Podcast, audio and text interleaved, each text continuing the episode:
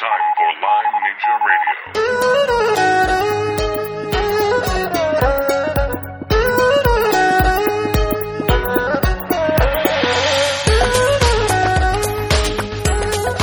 Hello and welcome to episode 14 of Lyme Ninja Radio. I'm your host, McKay Rippey, and with me is producer Aurora. Hello. And today we have an interview that I'm very pleased to bring you. Her name is Brenna Falk, and she is the founder of Twist of Lyme, which you've probably seen on Facebook and on the web. Aurora, tell us a little bit about Brenna. After Hurricane Katrina, Brenna Falk and her family moved from Louisiana to Montana. She was sick off and on for several years, getting worse after coming down with strep throat. This sent her to a series of doctors, first to her local doctors, then out to the Mayo Clinic, and finally to a doctor in California who prescribed an IGeneX lab which proved the presence of Lyme, babesiosis, anaplasmosis, and CNS involvement.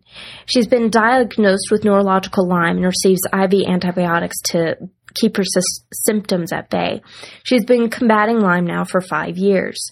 After getting diagnosed and educating herself, she started a fundraising website called Twist of Lyme, which is dedicated to raising funds for Lyme disease research and education. She also shares updates for Lyme disease legislation as well as updates for fundraising and awareness events. Thanks, Aurora, and here's our interview. Brenna, this is McKay Rippey. How you doing? Very well. Good. Good to hear from you. I understand I'm waking you up from a nap. no, I woke up earlier. we had a particularly long week. I had visited my Lyme literate doctor in California this week to return home to we hosted the entire Catholic parish luau at my home yesterday. oh my goodness. So the nap was much needed. A Catholic luau. That's I was I'm raised Catholic. I am Catholic. I've never been to a Catholic luau. Yeah, I'm not sure how the Knights come up with this one. My husband is a fourth degree Knight of Columbus. Oh, cool. Yes, and um they just decided that they weren't having enough fun here in Montana, and you know, luau's are very appealing in Montana. Uh-huh. That's great. So uh, it was fun. I grew up in Washington D.C. and uh, uh, I was a choir boy at St. Matthew's Cathedral, Uh-huh. which is the cathedral where uh, the funeral for Kennedy was held for Ah, uh, President beautiful. Kennedy. And uh, the on the high holy days, the knights were always there in their regalia, so they always have a place in my memory. These, Oh yes, my husband refuses the regalia. He likes to hide in the kitchen. oh, We're from Louisiana, so he's a really good cook. I found his skills and decided to keep them. Yeah. That's fantastic. So, how'd you get Yeah. from Louisiana, or is just he from Louisiana? no, we were both born and raised down there, and That's Yes. like if you could pick the furthest place from Louisiana, Montana would be pretty close. Well, you know, we were hoping to avoid all natural disasters after Katrina was the goal. Oh, okay. we lived on the water, on the bayou when Katrina hit. Of course, we had evacuated, but um, we lost our home. So my husband's a major hunter, and my sister's mother-in-law lives here, and she decided to move at that time. So I told my husband, you know what? We're homeless now or never. Here we that? are. Yeah. Yeah, I say homeless, but we did have flood insurance. We we were actually able to sell our home after we gutted it, so we made out okay. We were able to buy a home when we got here. That's good news. And so you Yeah. came down with, blessed. with Lyme disease up in Montana, yeah? yes, we don't know if they believe I've had it since I was a child, or possibly contract it from my husband. We've been together for 21 years.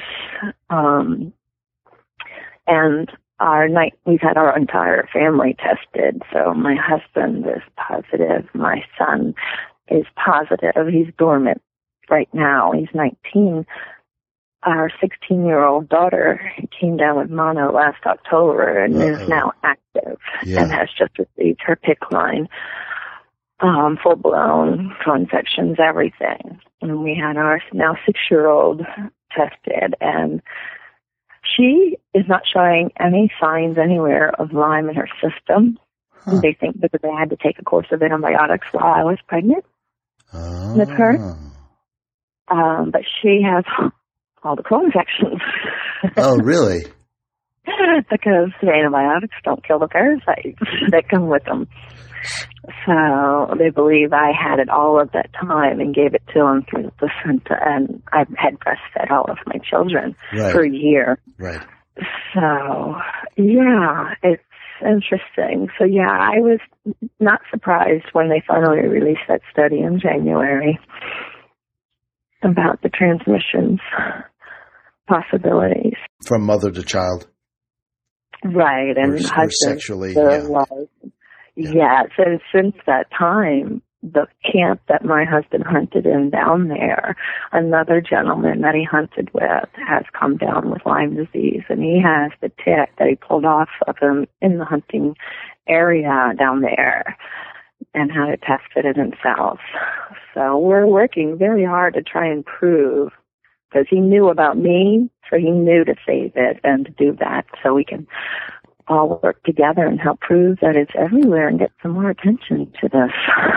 Yeah. Well, it absolutely is everywhere. There's no doubt about that. Oh no. Especially in this valley. It's up and down this valley where I live. It's only 10 miles wide Hmm. from mountain range to mountain range. And it's, I'd say, about 70 miles long.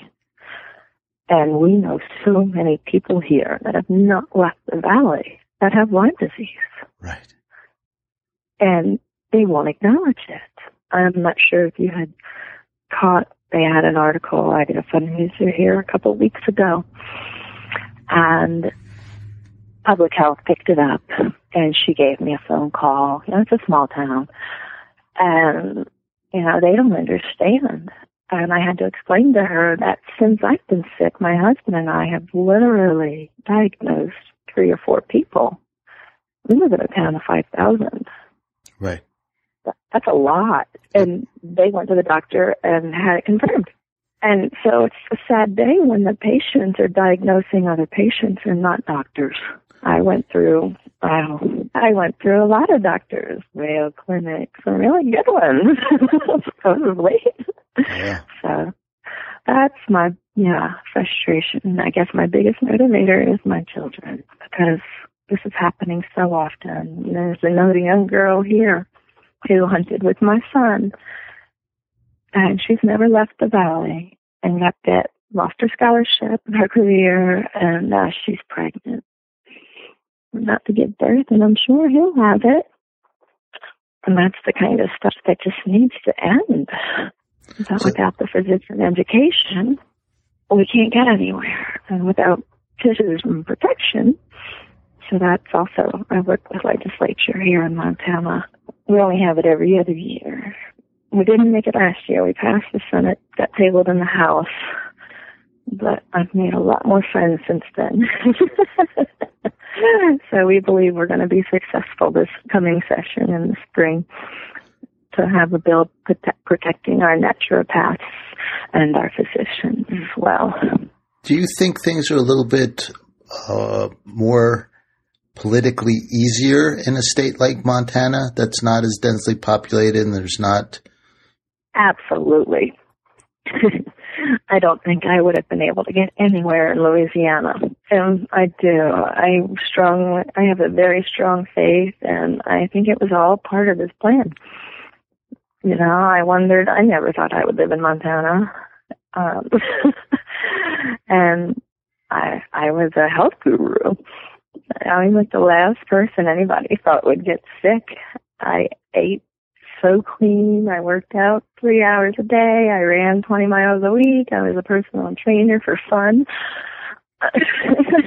but half of my major had been health promotion along with exercise science. And so it gave me the tools needed to get into the advocacy field and the research field. So yeah, I think it was all in his plan. But yes, I totally agree. In Louisiana, because I've worked, I know a few politicians there, and it's not that easy. Because I've tried working there last year, actually this year as well, and I still will try again. Because I can't ever really move back home if I wanted to, unless there's more physicians that are that know about it. And at this point, I think there's only two Lyme literate physicians in Louisiana that I'm aware of. Right. Now, your story is pretty intense in terms of when the symptoms finally came on and then the treatment you've had to go through. It, yes. I've done a lot. It almost seems like maybe it was dormant, well, not dormant, but obviously active at a low level for a very long time and really, and then at some point kind of burst through the, the, Right. clinic, the clinical level. And then all of a sudden it's like, oh my goodness. Like if you weren't, what did you call yourself, a health guru? If you weren't a health guru, maybe you would have been sick a long time ago. Maybe. And that's what my doctor said when I finally drove myself to California.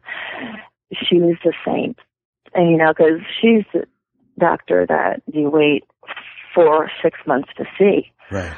She's been chair of ILAD. She's been, you know, she's pretty amazing. And I didn't do anything but get in my car and start driving. And I asked my doctor here who knew her, I said, could you please call your friend and tell her I'm on my way? and she just kind of, when she called me, she said, you know what? If you're just going to get in your car and drive 1,800 miles to see me, I guess I need to see you. and she saw me at 8.30 at night in her office in California and Wow. sat with me until almost 11 o'clock. Yeah. And she did. She told me, I can't believe how sick you are. Yeah. And you're still walking. And she did. She said it was because of the, the extreme condition I had been in. She thinks is what saved me. And I'm just stubborn as hell. That always helps. Now, are you still, are you still getting IV antibiotics every day? Is that part of your routine? Um, I, not. It's about to be again. We were getting kind of hopeful. I had been on IV antibiotics two and a half years, and I have spent. I know I need to add another extension to the about me because I have a whole nother journey that I spent January this year through July at a wellness clinic in Pocatello, Idaho hmm receiving all natural therapies, IVs, m- high megadoses, um, three in a day. I was going in every day, four days a week. Also receiving neural injections, magnetic therapies, hypnotic therapies. I mean, just the whole nine yards. Everything you could think of, we were doing hmm hoping to wean me off of the antibiotics. Um, but every time I wean off, my symptoms come back Interesting. horrifically. Yeah. The neuropathy, um, strangely enough, the newest goal because we had done the new IGeneX panel and my Lyme is actually worse, more active according to the numbers now than it's ever been. So she decided to go after the Babesia because something's got to be blocking. And she does refer with Horowitz on me a lot too, which is cool. I've been off for four months now. and That's why I'm stuttering and things. My speech had improved quite a bit. so she's focusing on getting rid of the Babesia in the hopes of the Ly- getting to the Lyme at this point because I'm just one of those patients that they can't seem to make headway with. I wound up in the emergency room a few weeks ago with a major setback. I'm not sure if it was a stroke. Yeah, that goes with Lyme's in hospitals. Mhm. so they heard Lyme and they said I had food poisoning and discharged me in an hour. Really? yes. It was pretty frustrating, So, to say the least. because I'm not, so go through that a little bit more clearly, because I'm not sure if I'll, so you go to the emergency room, you're having these horrible neurological symptoms. Correct. Right. I was in Idaho alone because my husband was in Montana with the family. Okay. I had an apartment in Idaho where I was being treated at this clinic. Okay. But I had, it was getting, my time was ending, so I had been cleaning and packing and I pushed myself a little too hard and so I wound up having a flare and it was one of the lovely times where the body goes into convulsions and you can't Okay. really talk, everything, but I could crawl and get to a phone, call 911. They told them to get me. Um, and I was in so much pain, the word Lyme came out of my mouth without me even thinking. And so by the time I got to the hospital, it didn't matter that I was, I was consciously seizing, I guess you could say, so to speak. But I could walk assisted, so they just decided I had food poisoning and um Oh. I needed to go home. Now, do you think also they may have known that you were going to that clinic and they are just kind of shunning you because of that? Think that? That is a possibility. I do believe that's a possibility. But I don't remember if I mentioned him or not, but I do know he's not in that particular area. They don't think very highly of naturopaths, which is a shame. Right. But Pocatello, Idaho is an interesting community. While I enjoyed it, they have a very closed mind when it comes to the medical field for sure. The most closed I've experienced. I was went to visit a hyperbaric facility in hopes of getting my daughter and I a few sessions while we were there Right. and we were literally chased out the doctor screaming at us. And that was after he allowed us to make an appointment, interestingly enough. Okay. So this is blowing my mind too. So, I mean, it's a hyperbaric chamber, which is kind of out on the fringes of medicine anyway. And, right. and, It had used to be privately owned, right. had recently been bought by a hospital locally. Okay. So I guess they decided, I'm not sure, but the previous owner decided to speak with the medical director, and I told him flat out, you know, I had neurological Lyme, and Mhm. so did my daughter. Mhm. We weren't gonna, you know, make any qualms about it. We knew we had to pay out of pocket. Right. You know, let's just cut the BS, get to the numbers, and tell me what what we got to do. and um, and he's whole time just looking at me like he's baffled, and he's like, "You think you got neurological Lyme disease?" And I'm like, "Well, I know I do." And he says, "You do know that doesn't exist." Right. And I said, well, I have papers and symptoms to prove otherwise. And he said, well, I'll be back. He goes, talks to the medical director for about 15 minutes, comes back, hands us an appointment card, my daughter and I, and tells us to come back in two days for an appointment with the medical director. That ultimately was up to him. So we come back thinking, well, if we got an appointment, he should be considering us Right. but he walked in the room as soon as I mean we got there. They made us wait, of course. There was no one else there. And he walked in the room, slapped our file on the counter, never opened it. And he said the same thing. you think you and he laughed. Didn't think you got Lyme disease. Right.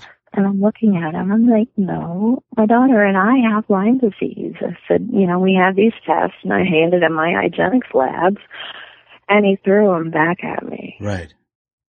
And he starts telling me about it not existing and this that and the other and that i shop around for doctors. Right. and people like me should be in therapy and i just looked at him i stood up and said you are ignorant and I walked out the room with my daughter, and he's yelling at me. Of you don't course he even is. have a rash. But the thing is, I do have a rash. He never asked or examined me. so, oh, but yeah, I've learned to get a little feisty. So I next morning called my insurance company and said if they filed a claim that was fraud.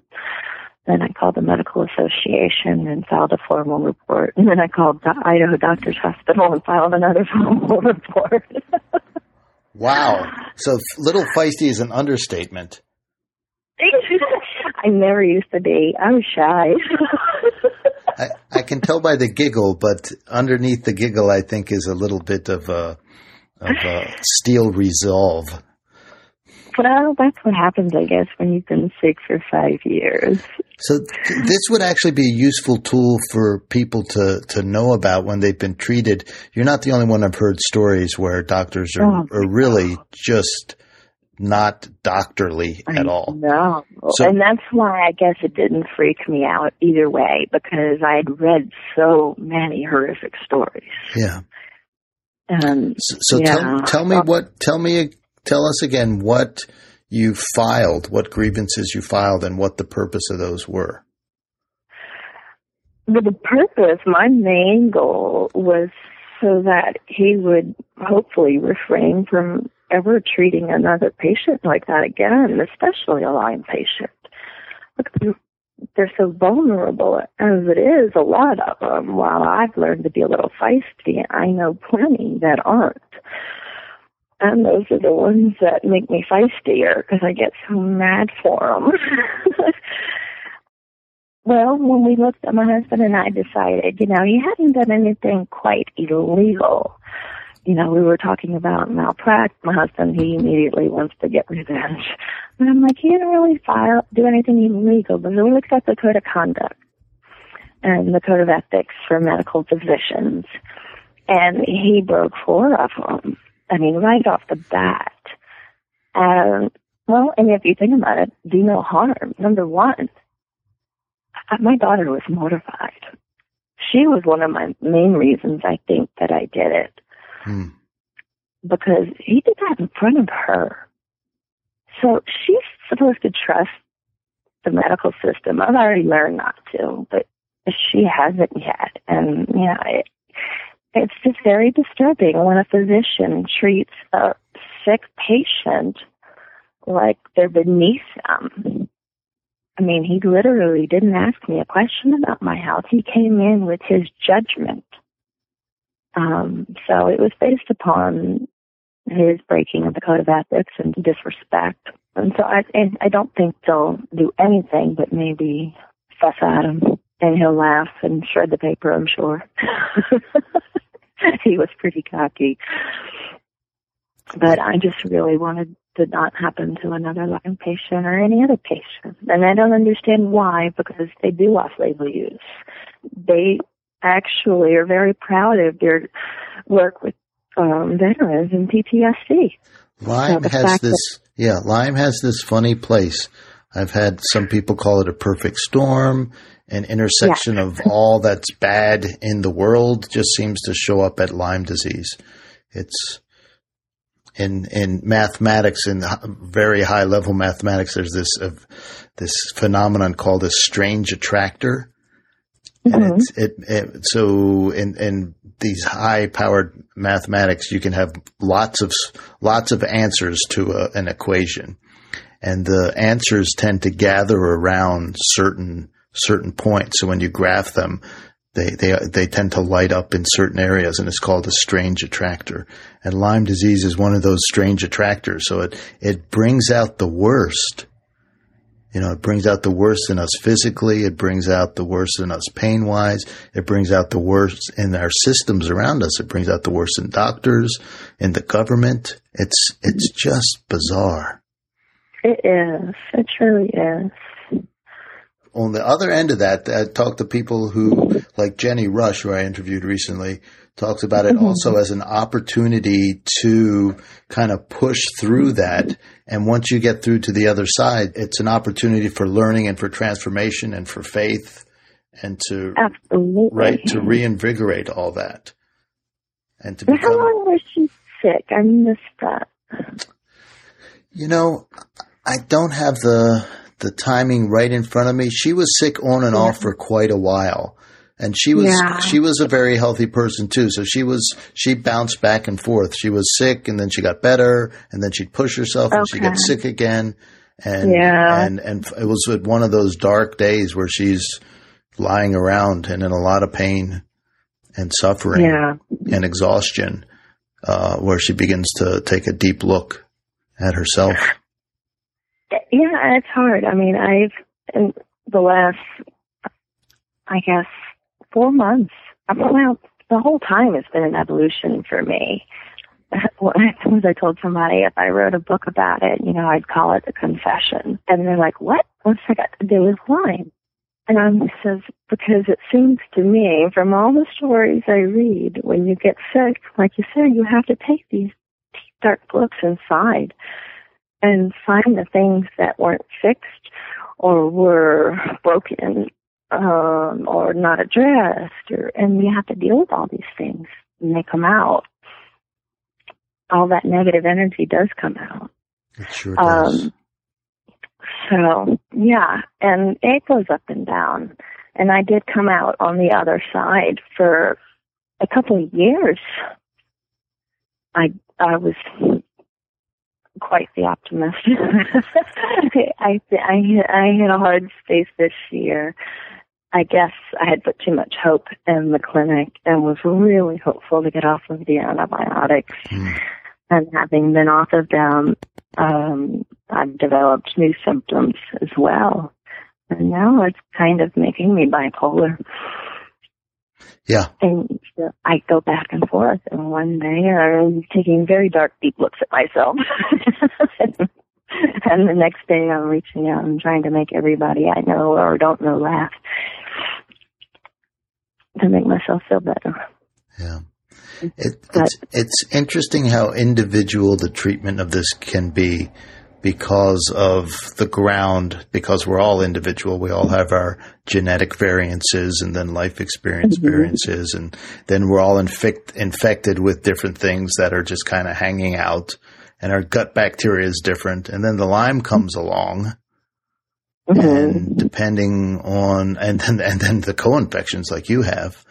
And Correct. all all of a sudden you get this unique mixture of of illnesses and you know in your case really affecting your brain and central nervous system it sounds like a lot Mhm. and Yeah. it, it so so other people can go through you know 3 months 6 months of IV antibiotics and be better Yes. that's that's not your path right now is it No, they think that I'm probably going to be a lifelonger if I want to stay active. yeah Um, she said even if it's just that, you know, I go off a few months, go back on a few months when I start to feel bad. Um, because of some genetic mutations we've discovered, um, that was one of the things we've done to try and figure out, and it has helped with some areas of my supplementations. I have some pretty nasty genetic mutations that predisposed me pretty much for this, she said. She's finding that almost all of her chronic Lyme, neurological Lyme patients have a double mutation on the MTHFR gene, which is a large number of the population makes gives them makes them susceptible to it if their immune systems fail. So translate that into English for me. So is that part of the methylation pathway or what is that double defect? Yes, yes. It um the double the MTHFR gene. I don't really know what it stands for or anything, but I know it's responsible for metabolizing the B vitamins and allowing your body and your brain and your cells to utilize them. So for all my life, except for a short period, my mom was a nurse, and there was a couple of years in there where she was giving me injections and I didn't know why. And I don't even think she knew why, but they helped.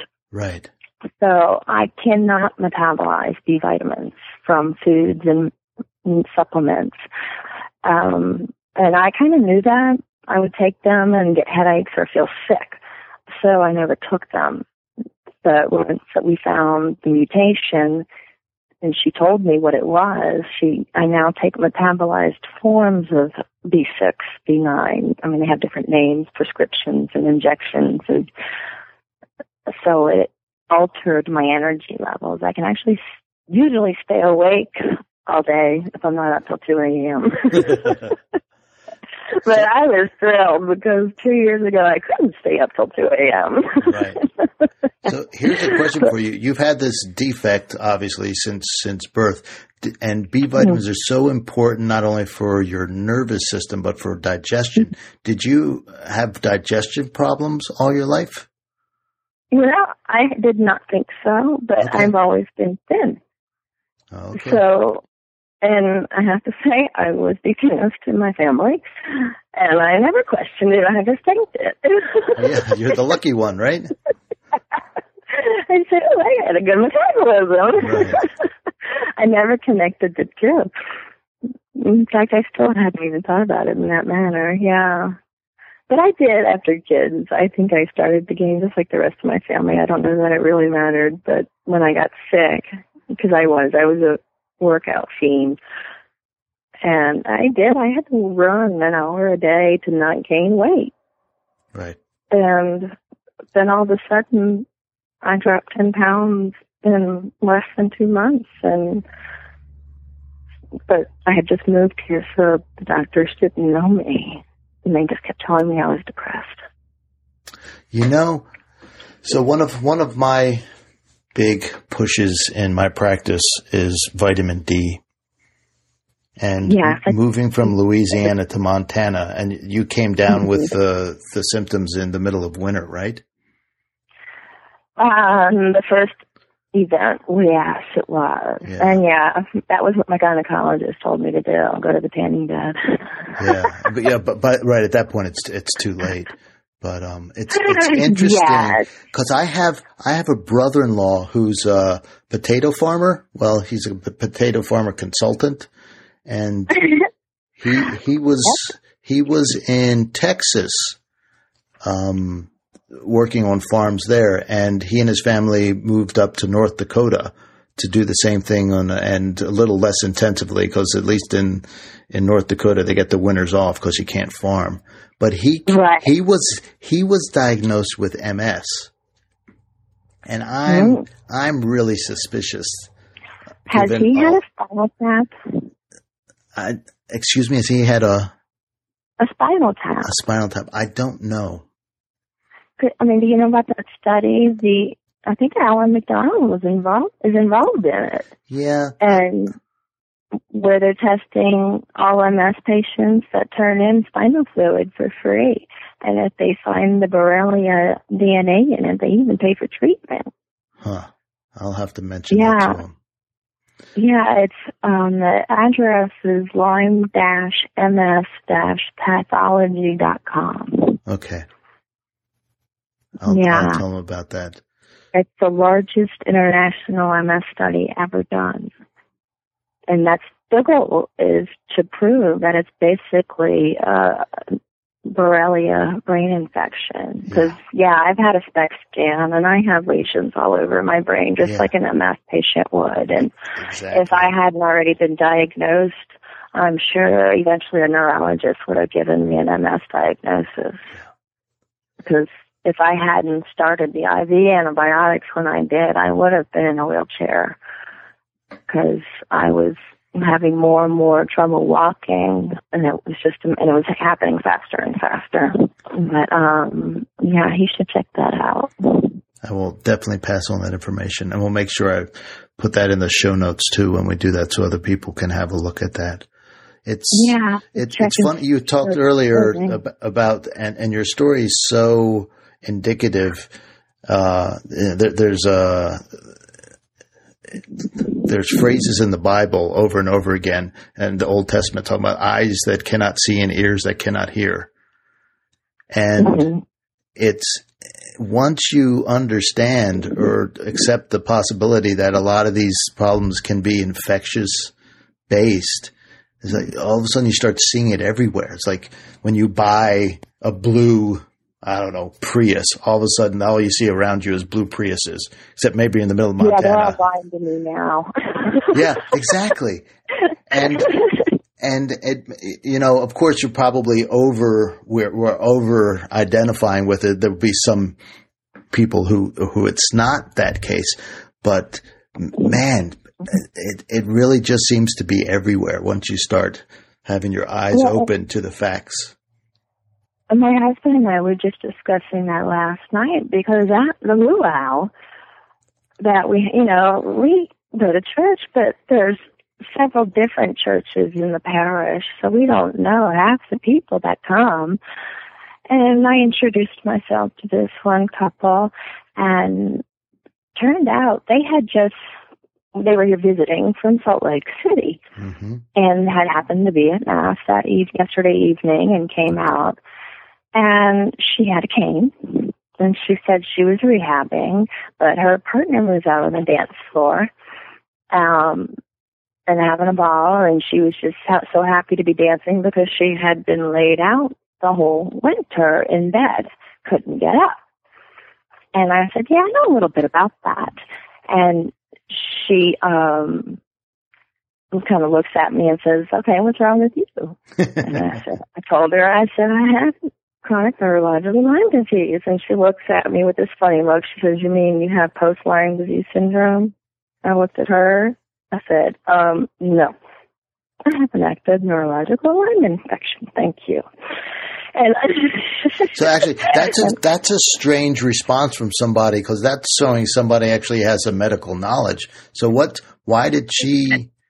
Was she a nurse or Well, and that's what I said. And that's what, what I was thinking. I'm thinking she's either judgmental or, and so, because that's typically not how I would respond. Right. And then she's, I forgot what she said after that, but I do, I think they had Lyme disease and wouldn't admit it. Because every time I would ask her what she was rehabbing from, oh my back this, and I'm like, well, and then I would ask her, Fred, oh. Holly, why were you in bed for six months? I don't know. And then she asked me, why, how is it transmitted? And I told her, and when I said it's sexually transmitted, she looked at me and she just said, thank you. And I said, for what? For admitting that. And I'm like, you know more about Lyme than you're telling me. Yeah. I said, what do you know about this? And she would never tell me. Yeah, what it sounds like is she's been been through the Through the Western medical gambit. right and been told no, that can't be it. Exactly. As I told Michael, it sounded to me like somebody who'd been trained to keep her mouth shut. Yep. Yep. But yeah, I mean, and that was, and we had two other Lymies here too. And we're talking about a hundred people. Yep. Well, I you know this And that was infection not including my family of four that have it. Right. Well, that's the thing. These infections, I think, you know, we, we got we got through syphilis, right, and that was a huge scourge and really influenced the entire world. And then they came up with Back then, pen. That's understandable, but, in today's day and age No, of but medicine, hang- hang on. You got the, the the rest. The second part of that story is we got penicillin, hmm and all of a sudden we're cured, and now nobody dies from flu or rarely, right? I mean, we're, we're Mm-hmm. so the the idea of infections, unless it's something super scary like Ebola that's going to kill you and blood's going to come out of every orifice in you know in, in 25 minutes. Oh, that's, that's. There's no difference between us and AIDS except we die slower. Yeah, that's ex- well, that's exactly right. That's exactly right. So, from the medical point of view, we've handled all this stuff. You know, you get a little bit of fever, we give you some antibiotics, boom, it's no mm-hmm. longer a problem. But all the time, the, the, the mm-hmm. penicillin, the other antibiotics have blinded us to what's going on inside our bodies. And nobody's been looking for these, this low level creeping bacteria that can, mm-hmm. that can take over, you know, drill into your, uh, cartilage and into your brain and into your tissues Right. right? And then then you're stressed out with something, whether it's a move or a lack of vitamin D or whatever, or the cold weather for the first time. Yeah, or a combination of Right. a move, almost a divorce, um, having emo- a baby. Yep, emotional shock. Exactly. And then all of a sudden, the invasion, you know, all the spies have been set all throughout your body and the invasion commences. And the last thing they're going to look at is an, an infection. Well, because, you know, that can't be that. Well, and interestingly enough, the second doctor I went to, she was an internist, and she told me, she says, I know there's something going on. Your immune system is overactive. It's fighting something. I don't know what it's fighting. I don't know why. I can't help you. But I still like her because she was honest. Ex- well, She was the only one that just flat out told me the truth. Right. And that's extraordinary, actually. Yes, because I couldn't believe two infectious disease doctors couldn't help me here. And not only could they not help me, they testified against me at the legislative hearing. As I'm sitting there shaking and seizing almost so bad that I couldn't barely testify. And they wouldn't look me in the eye. like, that was just so wrong. well, they're defending. They're they're defending the un- indefensible.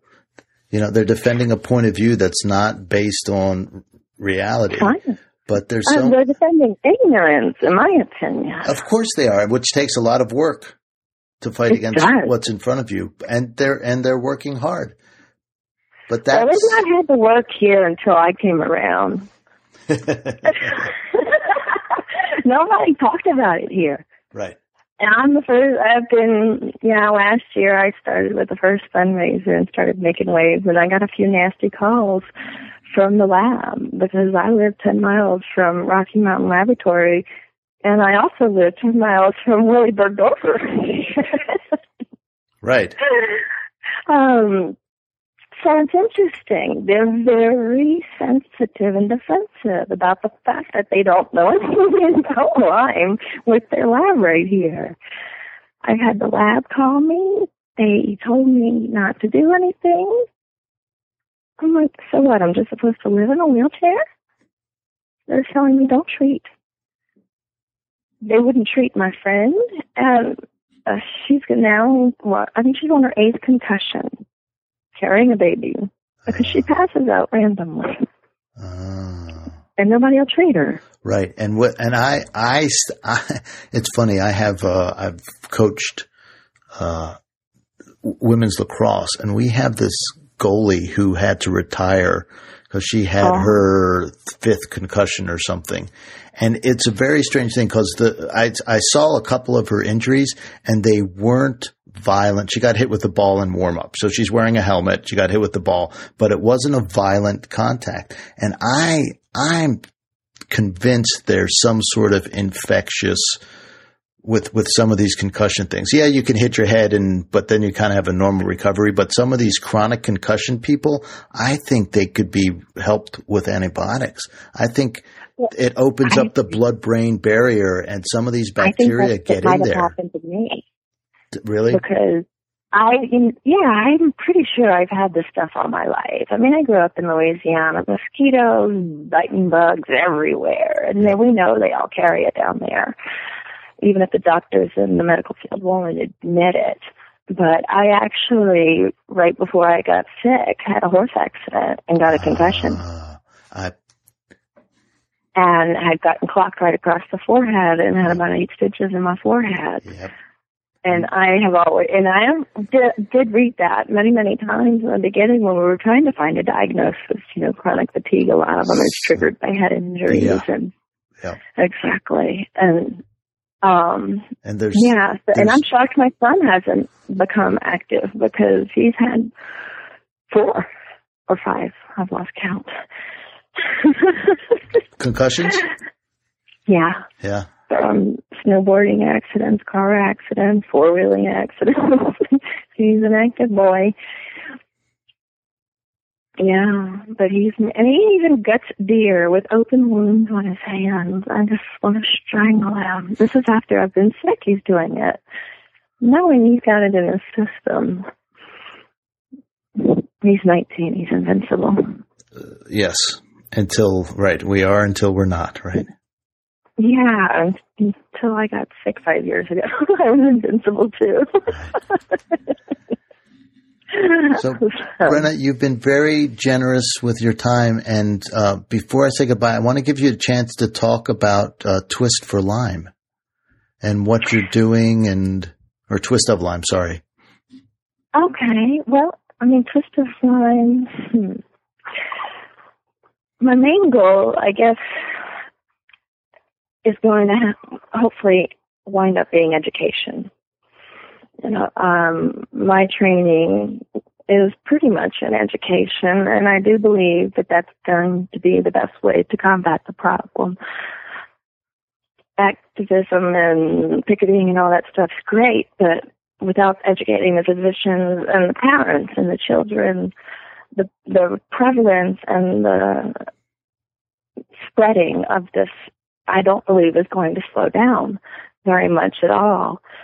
So I'm hoping to get into the school systems this year, locally first, and then in time expanding around and going into the health programs and educating the higher risk youth groups about Lyme disease. And I think it was Nancy Fox, Dr. Nancy Fox wrote a book for children. So I have her books and then I, I will bring the books to each school and donate them to the children's libraries. So some of the funds that I've raised go towards that. And I've also am bucking the Montana system here, becoming popular, and I have collected quite a number of ticks here and had a fundraiser recently at our microbrewery where we auctioned people off in honor of those who have been made slaves to Lyme disease. Ah, and I had idea. all kinds of volunteers and they donated their labors and they were bought and we raised enough money to cover the cost of the tick testing. And I found a lab on the East Coast that has agreed to test all my ticks for whatever bacteria I want because so many of the labs say, well, we're only going to test the deer tick for Lyme because dog ticks don't carry it. Right. Right. But something's carrying it in this valley that they don't know about because all these people are getting sick from it. Right.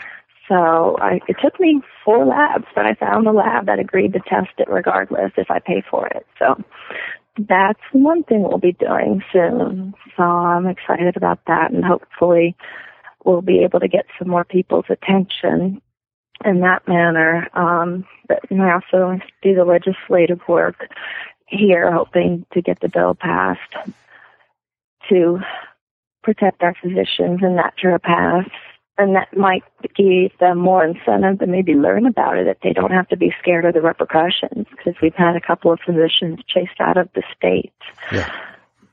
Um, and my husband and I will be attending ILADS conference in DC this October so that we can learn even more to I'm ed- pretty educate and advocate.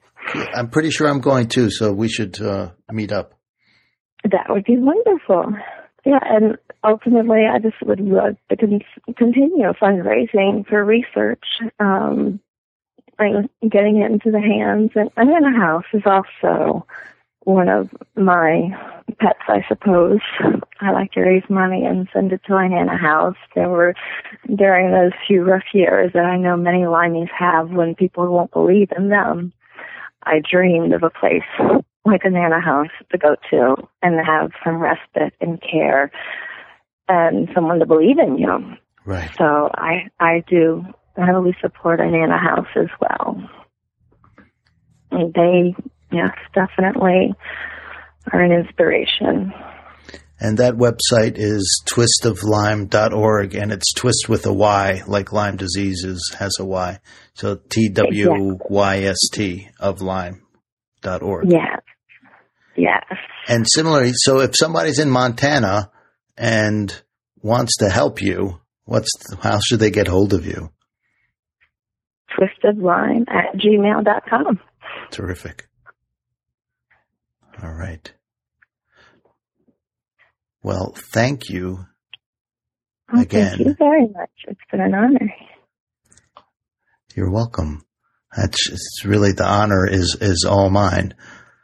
uh, it's it, it's humbling to speak with so many of you who are battling every day just to make it through the day, and then on top of it, you become activists. You get so uh, ticked off, pardon the pun, and uh, and get into action and take every last little bit of energy that you have and start pouring into some positive direction to to change what's going on. And I, I like to think of all of this, every little bit that we do as another snowflake in the storm. At some point, we're going to blanket Exactly. the well, country and the world, and they're going to have to pay attention.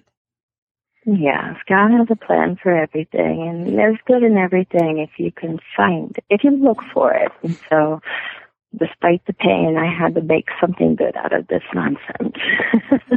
and you are definitely doing that. Thank you. You're welcome. I'll keep trying. You're doing it. So loved loved that interview. What's really cool about Brenna and and really all the people you've interviewed is that they don't give up.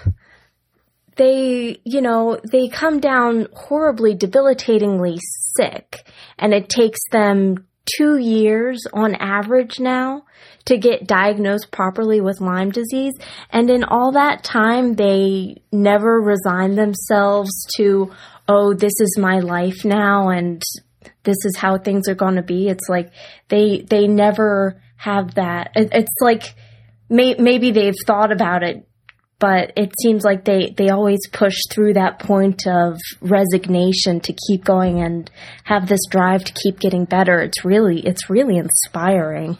Yes, the human spirit is an incredible whatever it is. an incredible thing, an incredible yeah. being an incredible force. Yeah. And without an intact spirit, it's almost impossible to heal. Yeah. Well said, Aurora. All right. Thanks for listening. If you have feedback for us, please send us an email at feedback at lymeninjaradio.com. And like us on Facebook. You can also visit our website, for links and show notes. And Aurora, what's the website address? The website is lymeninjaradio.com. That's www.lymeninjaradio.com. You can also subscribe to us on iTunes. Make sure you don't miss an episode. You just uh, Google iTunes or through your iTunes browser on your phone or on your desktop. Just search for us and you'll find us there under Lyme Ninja. And be sure to come back, check back with us next week. We have an interview with Diane Marie, and I'm really excited about that interview. She runs New Mexico Lyme Support and is really interested in the financial aspect of helping people uh, get treatment, much like Brenna is with uh, her network. So I think it's an important interview for all of us. And the last thing that we have on our to-do list is the ninja fact of the day. Aurora? Fear of spiders is called arachnophobia. Fear of tight spaces is claustrophobia. Fear of ninjas is called logic.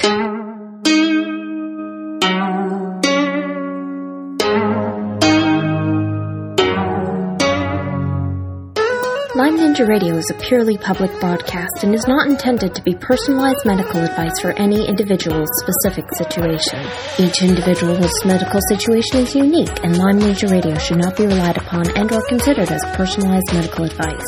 Lyme Ninja Radio is not licensed to render medical advice and should be considered simply the public opinion of Lyme Ninja Radio and its guests. Recommendations on specific treatment options are not intended to address any listener's particular medical situation. As always, contact your physician before considering any new treatment.